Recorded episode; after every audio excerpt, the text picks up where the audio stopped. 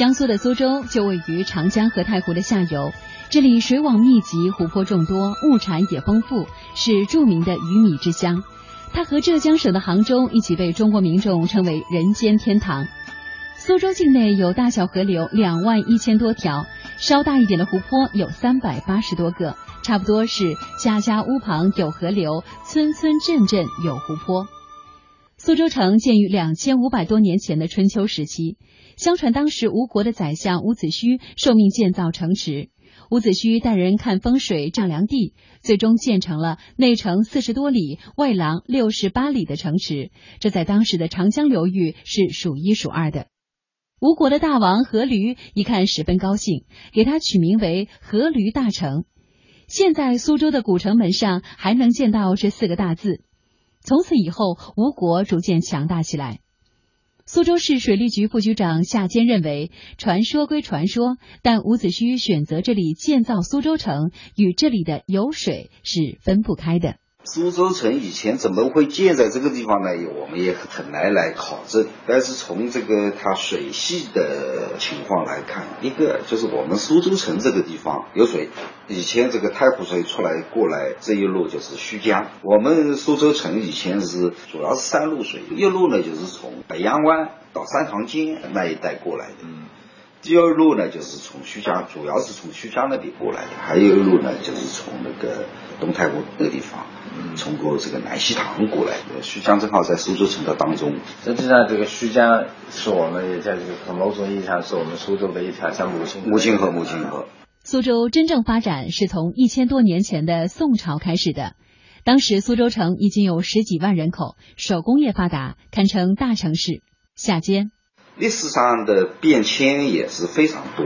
苏州城里面十四点二平方公里，现在留存下来的河三十多条河道。历史上最多的时候，宋代有一百多条河道。为什么以前会有这么多河道？主要两个因素，一个呢，以前没有雨水管，它排水就靠自然的径流入河，那么它的河道越密集，排水越快。第二个呢，就是。以前我们水网地区这个交通就靠水运，自然的地理环境、社会经济发展的需要，苏州就成了一个水网密集的地区，而水也紧紧的包裹着生活在这片水乡泽国的人们，衍生出了丰富的水文化。举世闻名的苏州古典园林，贯穿始终的就是水。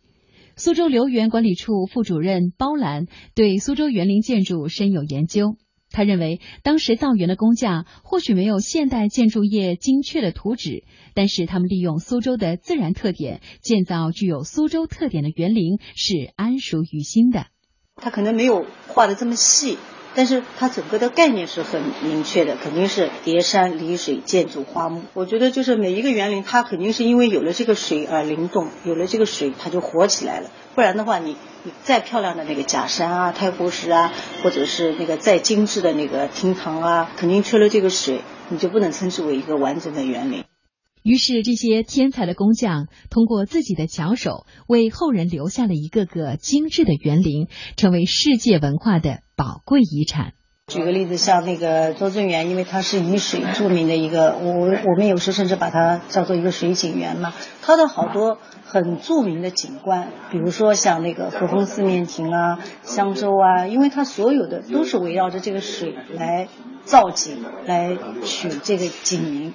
因为水带给这个园子的那个灵气和活力啊、灵动啊，和它带给我们的那种很温润的感觉。如果没有水，我们苏州城也不不是现在这样的。啊，如果没有水，我们那些古典园林也不会这样被人传颂。是的，是的，嗯，我完全同意这个观点。水还直接孕育了苏州文化的另一个辉煌——吴语山歌，也有人直接称之为吴歌。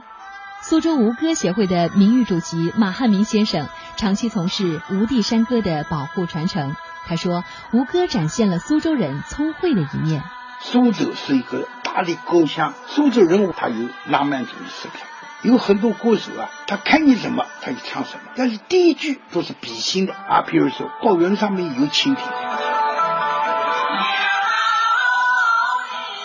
苏州方言绵软，用苏州方言唱的《吴歌》，外地人听来总觉得是那么的抑扬顿挫、娓娓动听。马汉明说，苏州民众根据自身的小环境，使《吴地山歌》形成了自己鲜明的风格。鄱阳湾的山歌跟胜浦就不一样，胜浦那边呢，它是在水里头，它那个唱起来声音低，娓娓道来；到了许州关那边呢，就像唱书，它也很很斯文。到那个长江边上，就是不毛。那个杨振甫呢，他比较高亢，他在船上唱雪月，比较广。为什么苏州当地的民歌不叫水歌水调呢？马先生解释说，其实这是历史上士大夫看不起劳动人民，士大夫创作的作品就是诗词，劳动人民创作的作品不入大雅之堂，只能称之为山歌。劳动人民的歌，它是随口而出。他即兴创造，所以他他不许他叫诗，他只许他叫山歌。那么我们苏州这里没有什么，有好多地方没有山，他也叫山歌。吴歌对江南的语言、文学、戏剧产生了重大影响，由此传承发展，进而形成了昆剧、苏剧、评弹等艺术形式。如今这些艺术形式都收入了世界和中国国家非遗目录。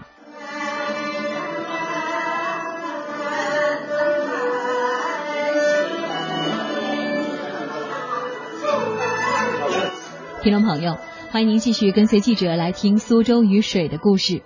历史变迁，苏州的河流也是命运多舛。